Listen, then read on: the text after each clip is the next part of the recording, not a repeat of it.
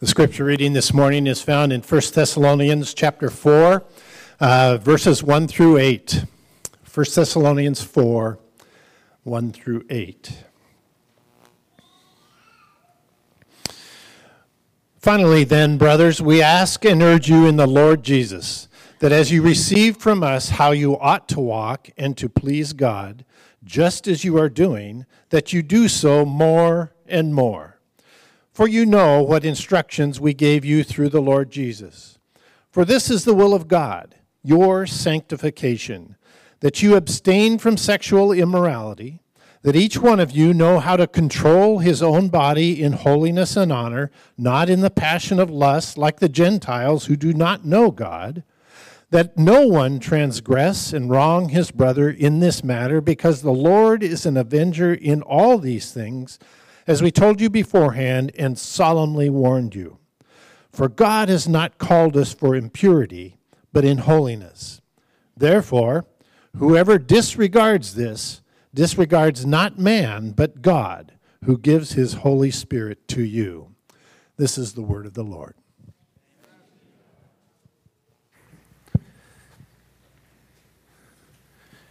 Thanks, Bob.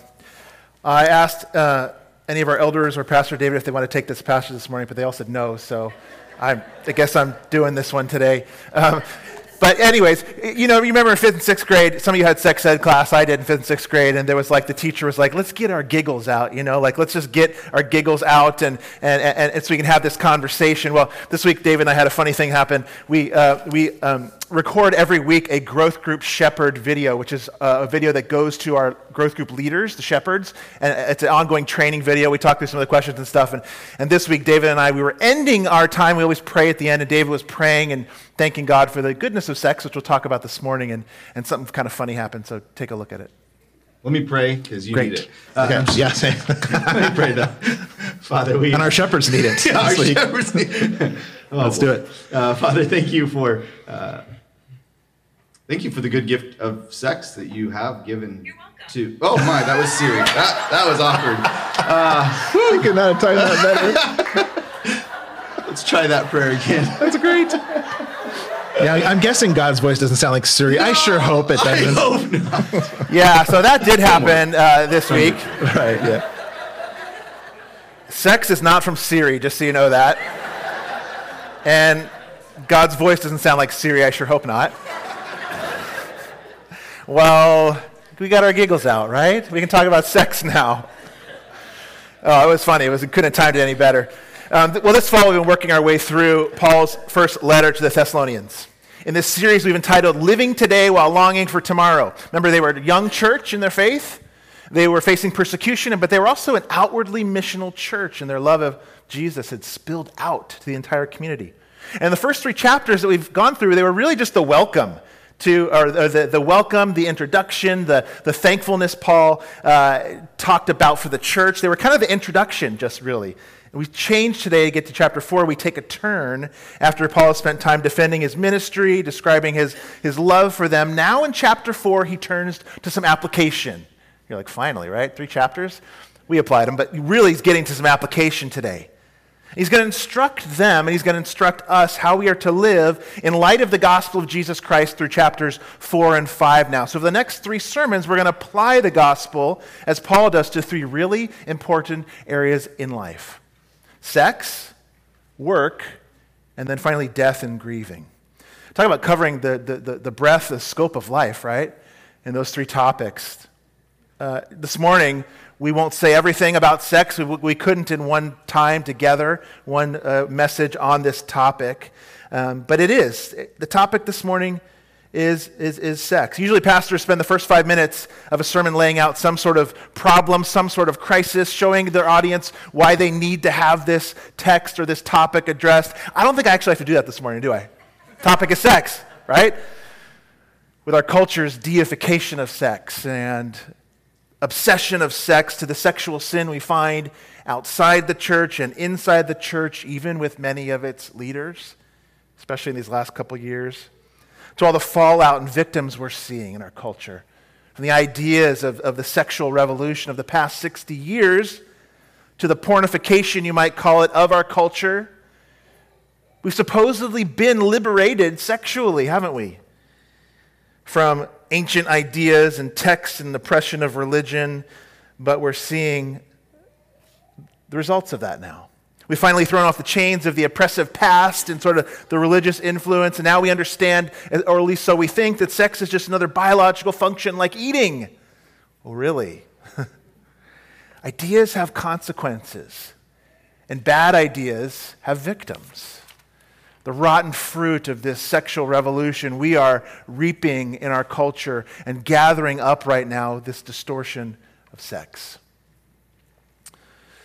victims and broken lives and families are being kind of churned out in the wake of this sexual revolution. And this was so important for God's people to hear in Thessalonica a couple thousand years ago, and it is for us too. In their context, in the Roman Empire, the Greek religion was all mixed up with sex, actually.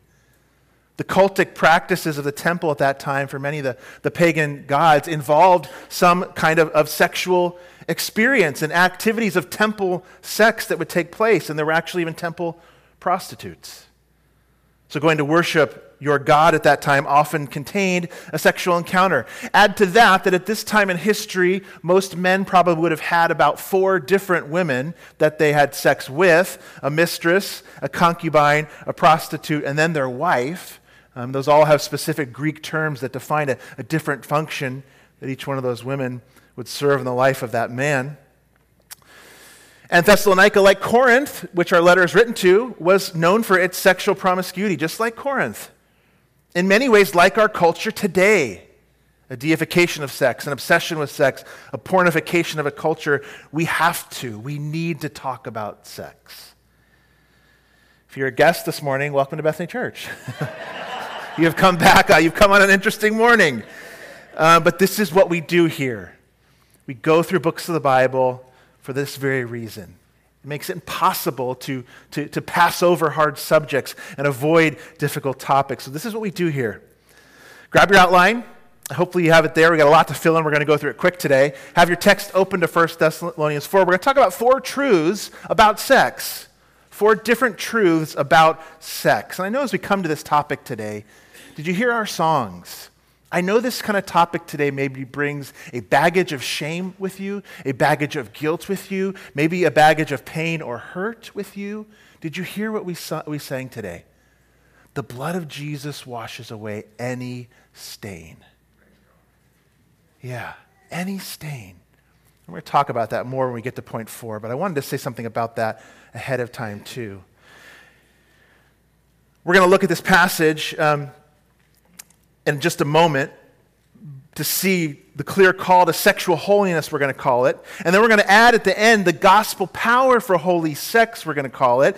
But for us to understand really what Paul is saying here in 1 Thessalonians 4, we're going to need to do a little bit of background to get a bigger picture and backdrop to what the Bible says about sex.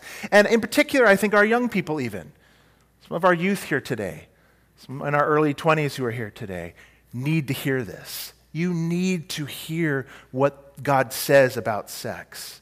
So here's our first truth we're going to talk about the good gift of sex. The good gift of sex this morning. Paul this morning wants us to know that what he says about sex, it's absolutely authoritative on this manner. It's not just Paul's opinion, it's not just one man's opinion. In fact, to hear Paul speak really is to hear Jesus speak. The word comes through the apostles, inspired by God. He, he, may, he wants us to know that. Did you see in the first two verses here of chapter 4? He says these instructions are both in the Lord Jesus and through the Lord Jesus. He also says in verse 3, this is the will of God. Paul is wanting to make sure that you hear, that the Thessalonians hear, when we hear his word, we are hearing from Jesus. And so, even as I truthfully speak and truthfully convey about it, we're hearing from God. This is the will of God, he says. We don't receive these words this morning as Paul's words or my opinion on sex, but words from Christ and the will of God. So, how is sex a good gift? Here's the first of a few subpoints under there. Sex is from God, and he has called it good.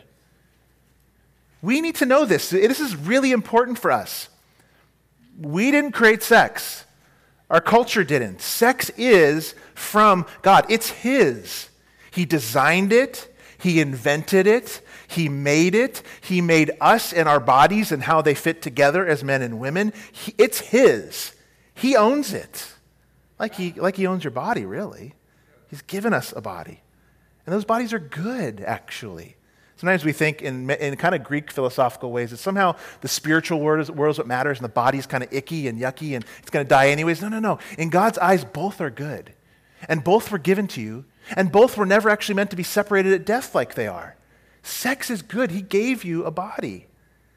And He's given us our sexual desires and all our desires and, and uh, that, that, that center around sex. And so sex is good. In fact, God says it's great. He calls it very good as the first man and woman come together. You know the story in the Garden of Eden, and they consummate their, their marriage in the garden. And he tells them to be fruitful and multiply, which, if anything, is an invitation to have lots of sex. Wouldn't it be? Be fruitful and multiply. He kind of says, Get busy, Adam and Eve. He didn't look down at shock and see them and go, What are you doing with those bodies I gave you? He didn't. Sex is from God, and therefore it's very good. And Adam and Eve's sinless sexual desires before the fall were very good.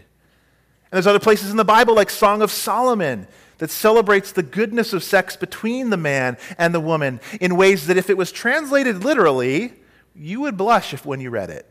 Our, our translators have kind of been too polite at times, and they've sort of lost, we've lost some of the color in translation that if you were to read it and have it literally translated, you would kind of be like, whoa, the Bible says that? It does. Song of Solomon says it's good for man and woman to have sex in marriage. And there's the catch. Because God designed sex for a man and a woman in marriage, that is its place. That's its place. Here's the second point about the goodness of sex sex is only for marriage. That is where it is best, that is where it is good. It's pretty clear in the Bible and simple. It's not really complicated. If God designed it, God made it, and God called it good, it's only good in the context that He's given it. Sex is for one man and one woman for the context, the sphere, the context of marriage. It's so powerful and good that he knows that's actually the only the one place where it works. That's why we call it a covenant. It's not contractual like love is today in the culture. If you keep up your end of the bargain and I keep up mine, as long as you keep up your end of the bargain, I'll stay in this thing. That's a contract. No, God covenants. He's absolutely committed to us. And so he defines marriage that way. It becomes really the only safe place for it covenant between one man and one woman in marriage. Doesn't 2015 feel like a lifetime ago? You remember what happened that year? That was the Obergefell decision uh, of same sex marriage in the Supreme Court. It, you know, it's only been legal for seven years, and yet it feels like a lifetime ago. But here's the key just because the Supreme Court rules on something doesn't make it right. In the same way of heterosexual sex outside of marriage, we'll talk a bit today about homosexual, gay sex as well. Sex is God's thing. And we don't get to choose as humans how to bend it and mold it and shape it and redefine it without absolutely devastating consequences for personal lives, for families, for a culture. And the last thing on the point of the, uh, the goodness of sex is this sex is for procreation and pleasure. This is good news. It's not just for the function of procreation, although it is that, and we really don't have a biblical picture uh, apart from uh, most naturally in common marriage, sex, and children coming from that, procreation, but it's also for the fun of pleasure. And sometimes the church hasn't always gotten that through the decades and centuries. God has, in his goodness, has given us sex for both of those things. On the one hand, procreation, sex is, is, is symbolic and literally the two becoming one flesh. And God made us for this. And from that union, then, which is a symbol of really whole life union from a man and a woman, comes a child. If, if God so chooses and a woman conceives and then gives birth to a baby, and, and then all of a sudden you have this baby, and there they are. And with that first one, you're kind of thinking, do you have that feeling like they're going to let me take this little person home from the hospital? Like they're going to let me do this? It almost felt like I was stealing something that really I wasn't supposed to take. Yes, they are, because that baby is part of him and part of her, that biological oneness that comes together with this shared DNA and genes, and we procreate, and there this child is. It's beautiful, it's wonderful, and it's amazing. But it's not just for that. It's not just for that. It's also for pleasure. Husbands and wives are covenanted together. They, they belong to one another, Paul says. Our bodies are for each other. Take a look at 1 Corinthians 7, where Paul is speaking of the self giving act of love with our bodies and, and speaks of it as beautiful and regular in marriage. He says this, but because of the temptation to sexual morality, each man should have his own wife and each woman her own husband. The husband should give to his wife her conjugal rights, and likewise the wife to her husband. For the wife does not have authority over her own body, but the husband does. And likewise, the husband does not have authority over his own body, but the wife does. There you have it. We belong to each other in the context of a healthy and biblical marriage. This is the good gift of sex, according to the Bible now, according to God and His Word. And, and, and we, need to, we need to celebrate that here at Bethany Church and talk about that here at Bethany Church. Kids, youth, you need to know these truths about sex as you grow and mature. You have to know this because somebody's going to teach you some message, not somebody, lots of somebodies are going to teach you a message about what sex is, about what it's for, and why, it's, why we have it. Somebody is going to teach you that message. And here's what you need to know Sex is God's. It's not pop culture's. It's not singers. It's not celebrities. It's not anybody else's but God's. It is His. It's His good gift. But you also need to understand its context and where it's supposed to happen and why. The context of marriage. And we're going to talk about a little more in a moment why he put it in its context. He's not just a cosmic killjoy. It brings us to our second truth I wish we could stop right here this morning. I wish we could end the sermon and we'd all be like, yes, that's great. Sex is good. God has made it. Let's go home. No, but we can't stop there, can we? It's too bad. The sad reality, though, in truth, number two, that we have to talk about for a couple minutes is this the sad reality of sex after the fall. If there was ever an area of our humanity where we can see has been impacted by sin entering the world, it's sex, isn't it? It's sex, it's, it's, it's the use of our bodies and the desires that come from us internally. If there's ever a place, and here's the truth one of the truths I want us to ha- get underneath this. We all, all of us are sexual sinners. And it plays out in life in many ways all of us. I am a sexual sinner. You are a sexual sinner. Every person in this room who's gone through puberty is a sexual sinner. And the world, remember I said, ideas have consequences and bad ideas have victims. Well, our capacity for sexual sin and bad ideas has been incalculable around this topic. Sex has been abused, it's been misused. The good thing that God has given has become an idol to many, an obsession for our culture, absolutely dominated and obsessed. Do you know before the 20th century, to define yourself as humanity, I mean, you would, of course, sex would be in there a little bit, but it, it, to be human was not who you went to bed with. And that's what it equals today. That's why, in our discussion of sex, to uh, speak against a same sex attraction or sex outside of marriage feels to somebody like you're denying their personhood because we've equated sex entirely with what it means to be human. And, and humanity and being made in the image of God is so much more than our sexuality. We've bought into that lie. And it's been abused and misused. It's become an idol and an obsession It's a good thing that becomes a God thing. That's how we kind of define idolatry sometimes here. A good thing that becomes a God thing, and our idols enslave us. They take over our life. As culture has ripped sex from its God given context, what we've done is we've opened a cauldron of fire that we're playing with. Personal indulgence, exploitation, the objectification of women by men in the entertainment billion dollar industry, the porno- pornographic industry, sexual abuse, sexual addiction, rape, incest, abortion, even in there, premarital sex, the decline of birth rates, the decline of marriage rates in our culture. All of these are the rotten fruit of a distortion of sex of, of, of, liberating ourselves, so to speak, from the constraints that God has put on sex for our own gratification and pleasure when we've taken it out of its God given context. See why I said I wish we could stop? we are relationally and sexually broken. We are sexual sinners in humanity.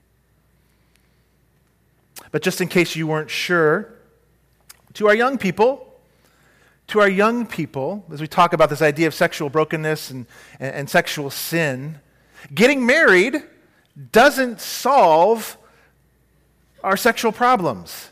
Getting married doesn't solve maybe your sexual history or the problems and baggage that you and I we bring into our relationships. Here's our another subpoint, even married couples. If you're married or have been, you know this. Even married couples who are committed to God's context for sex experience sexual challenges. In my last pastoral job as a college pastor, I did a ton of, of, of, premarital counseling. And one of the things we would talk about with those young adults is the reality of bringing your sexual sin in and expectations too into marriage.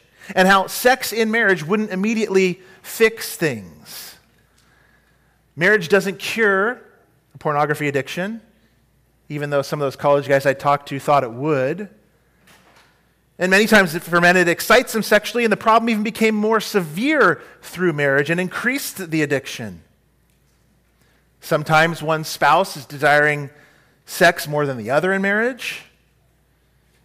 And marriage doesn't undo many of the shame people feel about premarital sexual experiences. We bring with us our sexual suitcases to our marriage, don't we? And sometimes they take decades to work through.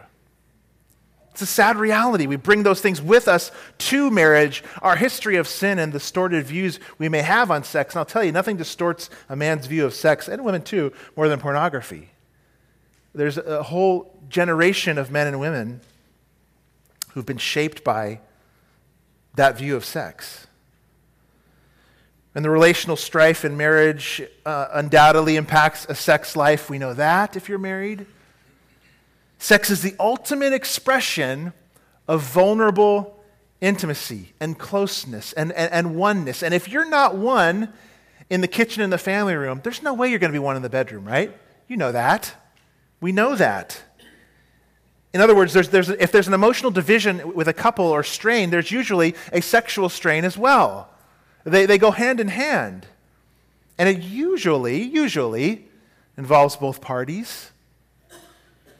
My pastoral years of counseling and talking with couples and people and adults and youth, there's two problems in marriage areas that cause the most frequent marital problems. You know what they are, right? Money and sex. Money and sex. We don't talk enough about this in the church. We just don't that sexual problems are most of the time a relational problem first in a marriage. We don't talk about it enough. We're not transparent enough. This is the sad reality of our sexual brokenness. And in the same way, we need more celebration about the goodness of sex in the church, we also need more transparency and honesty about our sexual sin. Aren't you so looking into going to growth group this week? For, looking forward to it? We're not going to ask you in a same sex uh, or uh, co ed gender group to confess your sexual sins or reveal them to each other. But what would happen, though, if you shared your struggle with a trusted friend? A trusted friend of the same gender, a man to share with a man or a woman with a woman. What would happen if you shared that struggle with someone in the church? We would expose and, and bring to light what the enemy would love to be kept hidden in the darkness. I'm going to talk about lots of resources out there on the table today, and there are. One of them is an article that speaks about the power of confessing your sexual sin to someone you trust in the church. It's out there today. Grab it if you want to know more about that. What would happen? We need people to lead the way in that. We need men and women to lead the way in that. We need someone somewhere at some time to share their stories so that we realize it's a safe place to do that here. We need to have the gospel heal, be the balm, be the, the, the, the sweet medicine to our sexual sin and brokenness. Remember, we are all, all of us, sexual sinners. There's no one in this room that, at least at a heart level, right, as Jesus took adultery to the heart level, there's no one in this room. The goodness of sex and sexual sin and brokenness. Now we're ready to understand as we come now to this passage, and we're going to go through it fairly quickly. We're now ready to understand with this background what Paul is calling us to when he calls us to sexual holiness. So let's look at that third truth the clear call from God for sexual holiness. Or you could call it holy sex if that helps to stick in your mind more. The clear call. It's so clear, it's so simple. Take a look at your text after you fill that in, number three, at verse three of chapter four. For this is the will of God, your sanctification, that you abstain from sexual immorality. God calls his children, as Paul writes to the Thessalonians here, God calls his children in a very clear, very straightforward call to sexual holiness. And I did, we didn't call the, the, the message today sexual purity. Why? Because of that word there, sanctification. As he says, it's the will of God to be sanctified, which is sexual purity. Sanctification means to be set apart, to be uh, set apart and, and, and to be made, to be set apart for a purpose holiness. God is perfectly set apart and holy, and so he wants his children then to be set apart too. That's you and I, to live a life that's different from the rest of culture. And I believe a godly Sexual marriage actually is even the means to our sanctification. Holy sex inside of marriage is actually one of the ways God grows us as a disciple in our own holiness. Think about it. What better way to affirm someone than in marriage, and sex in marriage, and affirm the beauty that God has placed in them? and affirm your, your love for someone and, and, encourage them to grow internally into the beautiful creature God has always meant them to be than through the whole person giving of yourself to that person in sex, in that context of marriage. God uses it to sanctify us, to grow us. Verse 7 makes that clear. Look at, look at it again with me. He says in verse 7 For God has not called us for impurity, but in holiness. But notice back in verse 3 for this is the will of God, your sanctification, that you abstain from sexual immorality. So let's pull, let's pull a few more things out from this text as we talk about sexual holiness, about our sanctification and growth even through sex in the right context. Here's, here's a few things. Here's the first one Sexual holiness is God's will, it's His will. This is God's will for you and I, whether you're married, whether you're not married, whether you've been married in the past. This is God's will for all of us. And just because someone gets married doesn't mean there's any less temptation to sexual sin, like we said. This is for all of us. Sexual holiness is God's will. God's will is what pleases God. That's His will. And His will for you, the text says right here in verse 3, is to be sanctified, which means to grow in actual holiness. And his will, he says here, is that you abstain, is the word he uses, from sexual immorality. In other places, the Bible says, flee, run, flee from sexual immorality. So, what does that mean? What is sexual morality? That's important if Paul says abstain from it. The Bible says flee from it in other places. Again, back to college ministry.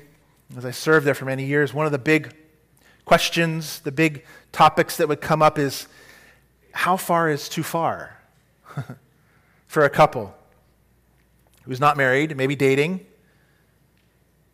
You know, how, how far, Jeff, is the, can I go to the line? How much can I dip my toe in the water before it becomes sin? That was really on the mind of a lot of young adults. And this is one area in the Bible where the answer is really simple and clear. God doesn't leave you and I guessing, Doesn't leave us guessing.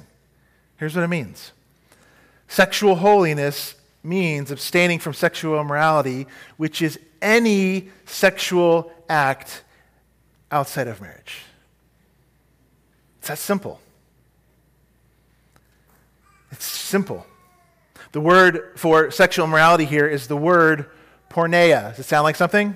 Pornography. And that word that the Bible uses many times, that Greek word captures any sexual activity outside of marriage. Premarital sex, adultery, pornography, gay sex, all of these fall into that category of sexual morality. Know, the, our Bible really doesn't have a guideline to dating. And that's okay. You know, in some cultures it was arranged marriages. In our culture today, it's more a process of getting to know somebody. And there really is not necessarily a prescription for how a relationship should pro- progress from meeting someone to marriage. But as it talks about how we relate to the opposite sex, it's pretty clear. There's two categories, men and women. And there's really only two categories of relationship between men and women. And one is this one married, husband and wife. That's one relationship in the Bible the Bible talks about. It's, it's husband to wife. The other relationship in the Bible, the only other one that it talks about between a bro- uh, men and women is like a brother and a sister. So I used to tell those college students, they really loved me for this. They really were grateful. I would say to them, "Are you married?" And they would to her, and he and the, the boy, you know, the man, young man would say, "No." And and I said, "Well, then how would you physically act with your sister or your brother?" There's your answer. The Thessalonians knew that sexual morality, what sexual morality was in their culture. And Paul, too, wants for us to make it really clear a response to Jesus and his gospel and an ongoing, faithful, holy life is a call to abstain from sexual purity. He goes on in verse 4. Look at it again with me. That, so that, so that each one of you know how to control his own body in holiness and honor. This is the will of God, your sanctification, so that you will Abstain from sexual immorality so that you will control your body in holiness and honor. Here's our next subpoint. Sexual holiness is stewarding our bodies in holiness and honor. What that means is that you and I don't have a license to do with our body whatever we would like to do. And there's a lot of discussion today and topics and debate even on what are we allowed to do with our body, down to discussions on gender and our biological organs. What, what are we allowed to do with our body? We don't have a license if God has made us, if He's given us the body He's wanted us to have. We don't have a license to do with our body whatever we want, whenever we want. This body's a good gift from God. And if you're a believer, it's the temple of the Holy Spirit. Paul describes it in other places. That is your body. So, what does that look like to, to use your body in holiness and honor, to steward it well? Well, if you're single, it means waiting until marriage. There's an article out there today that talks about is celibacy cruel? Is celibacy cruel to ask for those who were, are not married or who were at one time married? Is that a cruel thing to put upon somebody? Take a look at that article if you are today somebody who's single or wondering. But that's God's call for our life. If you're married, it means expressing your sexuality only in the context of your marriage. Sex is the giving of ourselves for the sake of the other person. That's what marriage is, really. The giving of yourself for the sake of the other person. And Paul says here we're to steward our bodies. It's, it's to take good care of, to make sure we use it in its proper right way, to pursue self control. We steward our bodies that way. It's one of the fruits of the Spirit self control. But we also positively steward our bodies, not just in denial, if maybe we're not uh, married or denying ourselves sex outside of marriage and in the negative context, but positively, we do that when we steward our bodies. Look at verse 6 that no one transgress and wrong his brother in this matter. Here's where we begin to understand why God has placed limitations on sex. Like I said, he's not just a cosmic killjoy. He didn't just want to give us something great and fantastic and wonderful and powerful as sex is and say, sorry, you can't use it though and pull it away from us. Here's what that verse says in 6a Sexual sin is a sin against another. He says, You transgress your brother when you sexually sin. You know, there's two ideas we hear a lot about in our culture as it surrounds sex and, and, and relates to sex. There's two ideas we have. Here's, here, here's what they are.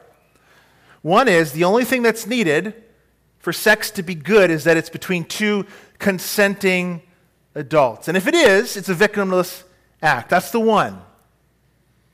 As if consent was the only moral issue surrounding sex. There's an article about there on that today. Is, is, is consent the only moral thing needed for sex?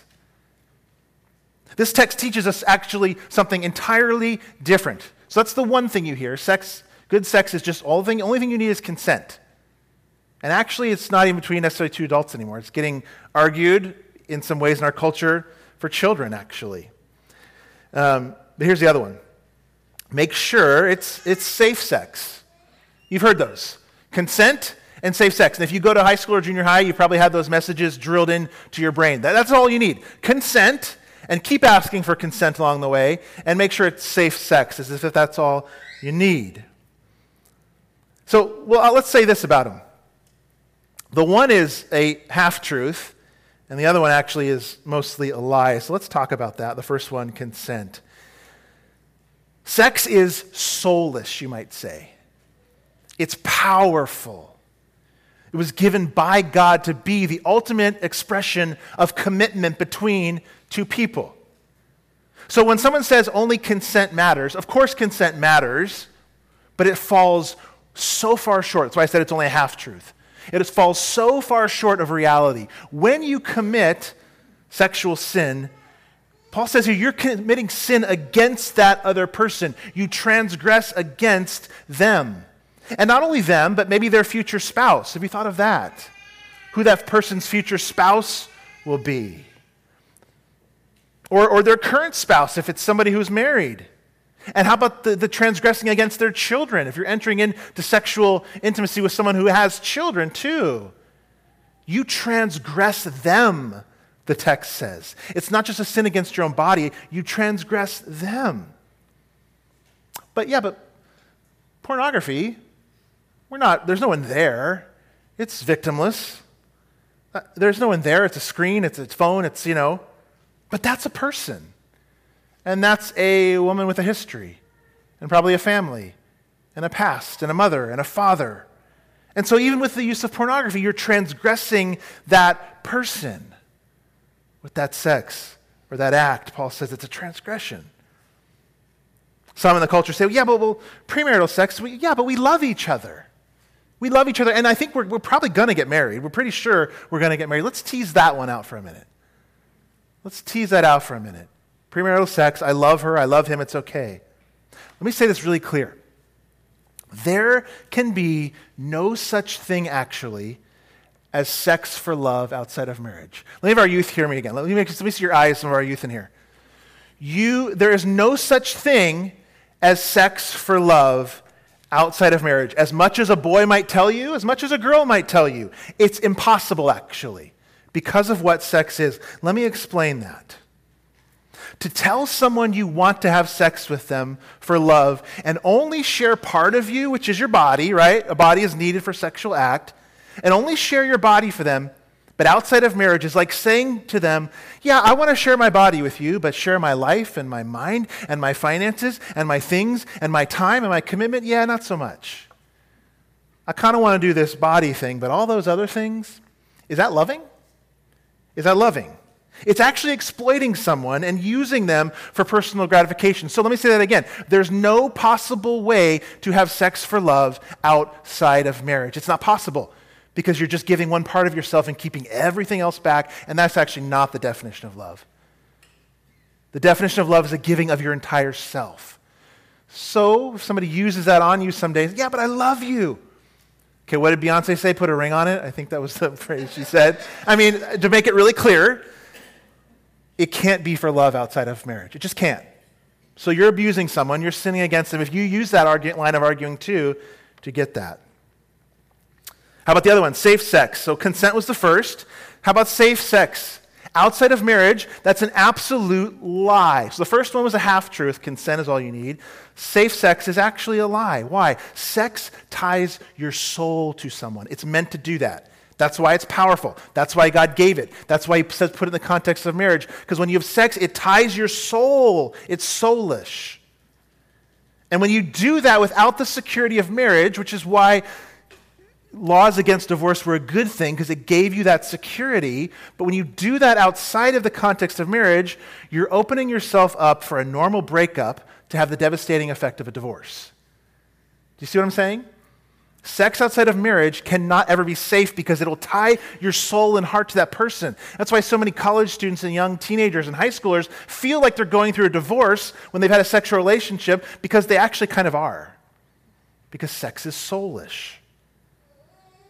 Transgression happens every time sex happens outside of marriage. So you see, God's not a cosmic killjoy. He wants to keep you from going through 15 divorces in your life because you've had sex with 15 different people.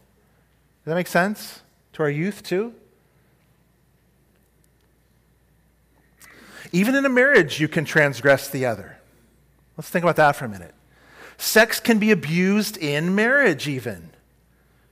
Maybe using sex to manipulate your spouse demanding sex when you've had a broken emotional connection. Maybe some have even used that 1 Corinthians 7. Yeah, but your body, you, Paul says you owe it to me. Can you imagine demanding sex when you have the broken emotional connection? What could be, I mean, think about that. What could be more selfish than saying and unloving to refuse to make amends emotionally, but yet demand sex just because you're married? That's not loving. I think that would be transgressing the other inside of marriage, too. This stuff is heavy. But there's even more startling warning than the transgressing your brother. Look back at 6 and 7 with me. He says, No one transgress and wrong his brother in this matter because the Lord is an avenger in all these things. As we told you beforehand, we solemnly warned you, for God has not called us for impurity, but for holiness. Here's our sec- next subsection. Sexual sin exposes us to the judgment of God and actually is a complete dismissal of God. It exposes us to the judgment of God and it's a dismissal of God. Paul's talked about these things before, but he's saying, he even says, I've, I've talked to you about this before. He's saying sexual sin is opening us to the judgment of God. God takes this seriously, in other words.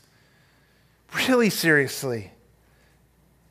Sometimes that judgment, the consequences are physical sometimes with premarital sex, sometimes emotional, actually, all the time emotional. And a lot of times there's even a communal judgment and impact of premarital sex or out, sex outside of marriage. So, to sexually sin, Paul says, is to open yourself up to the judgment of God. That he's an avenger in all these things, is the, the exact quote from the text. But also, not just disregarding Paul or what Paul says or disregarding the law, but to sexually sin is to disregard God himself. He's cast us off, or to cast him off. He's called us to be pure as he is. So if you disregard this, you're not disregarding Paul, you're not disregarding what I say today, or just what Pastor Jeff kind of wants for your life. No, you're disregarding God, Paul says. These are really strong words. God takes this really seriously. So, how do we do it? How do we, how do we, how do we live this way when our sexual desires are strong? It is a strong desire we have. And our temptations are real. How do we do it? Let's look at the fourth truth to wrap up. How do we pursue holy sex? Let's talk about the power of gospel, of the gospel for holy sex.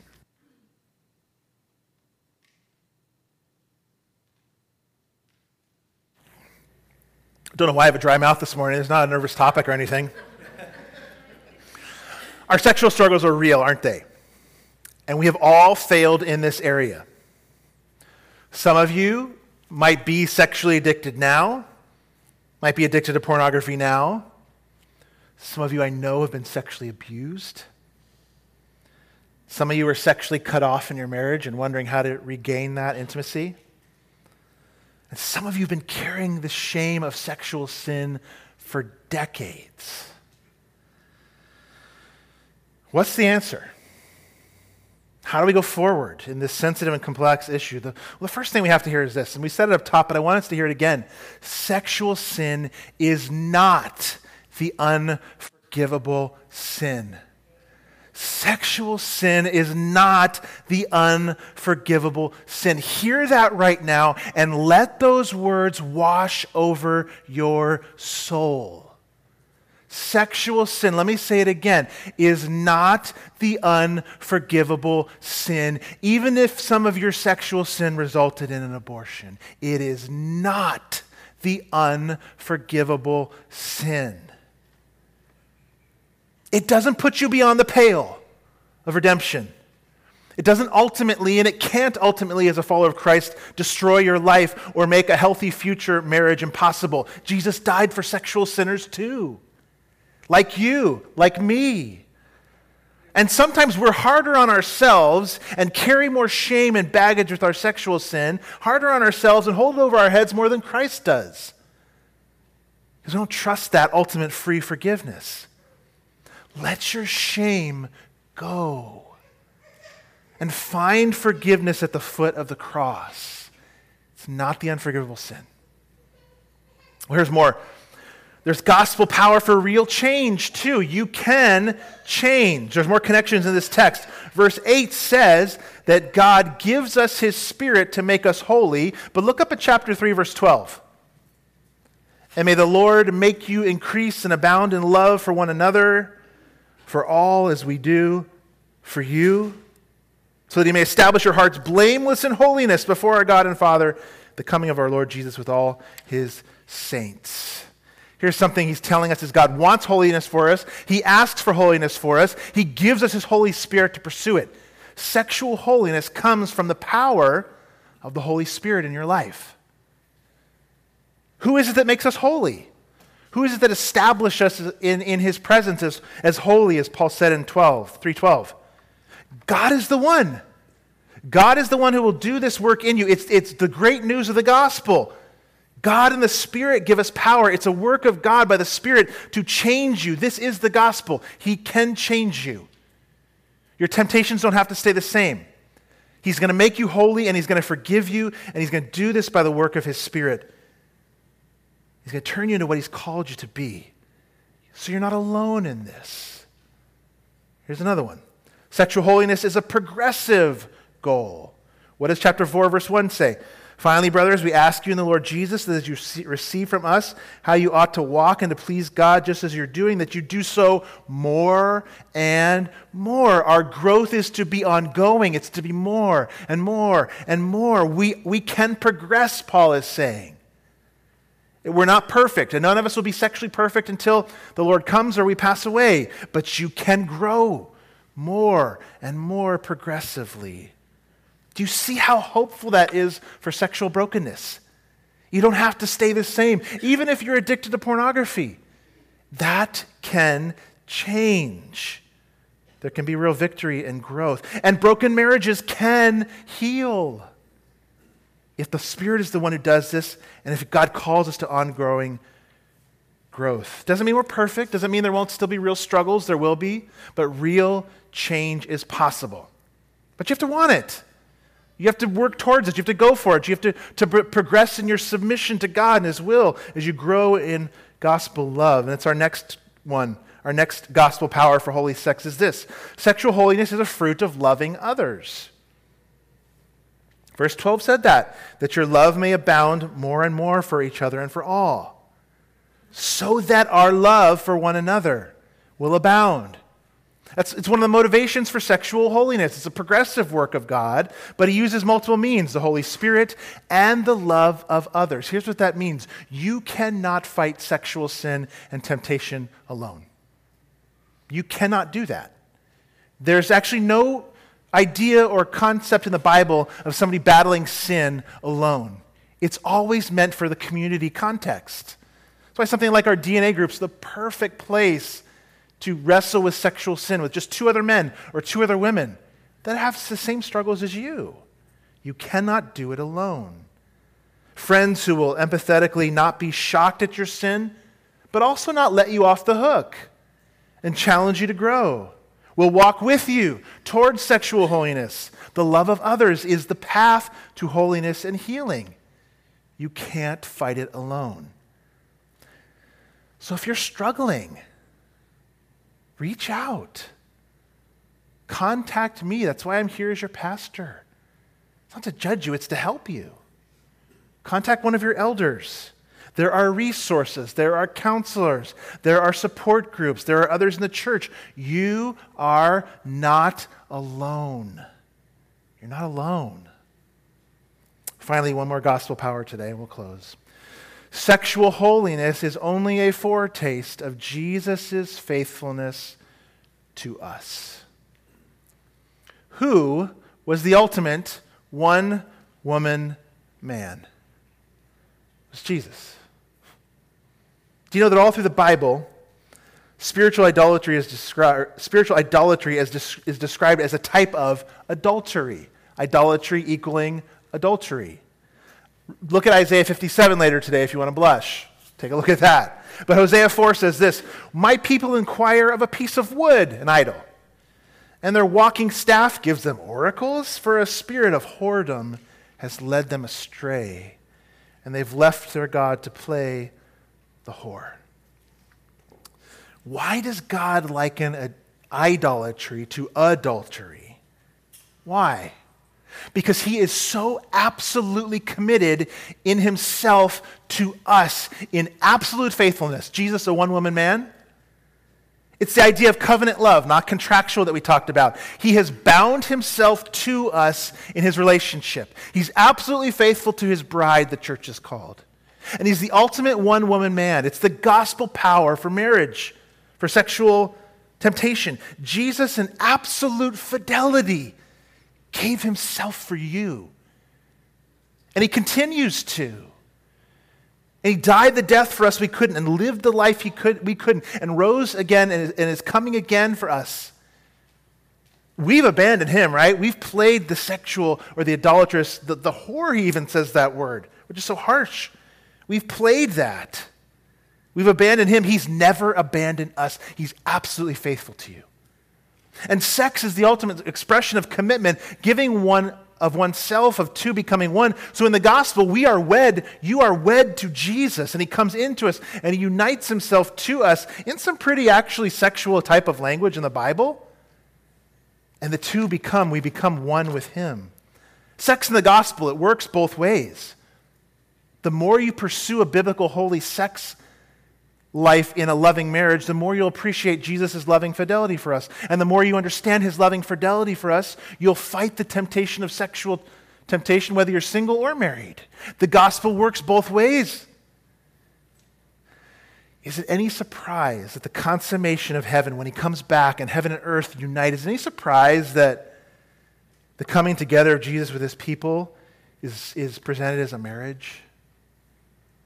A marriage supper. You know, the Bible begins with a wedding and ends with a wedding. It's both of those things. The gospel and sex, they work both ways. We've just scratched the surface this morning, just a bit. Like I said, there's lots of resources out there, and if you want to chat today or talk, um, come to room two. Or I'll be in there afterwards for elder prayer. If you've got questions about this, or grab me up here right after service. But can I pray for us? We need prayer in this area. Let's do that. Christ, we need your love, guidance, and gospel love for sexual temptation. May you free someone today from shame and guilt they've been carrying for decades, years maybe. May you grow us in our ability to be faithful and put sex in its proper context. May you give the youth in this room such a deep love for you and intimacy that they can't imagine transgressing and offending you, God, through premarital sex. May you give our marriages in here strength and the ability to realize that sexual intimacy must only be the fruit of relational intimacy. And may you grow us in this area, we pray. In Christ's name, amen.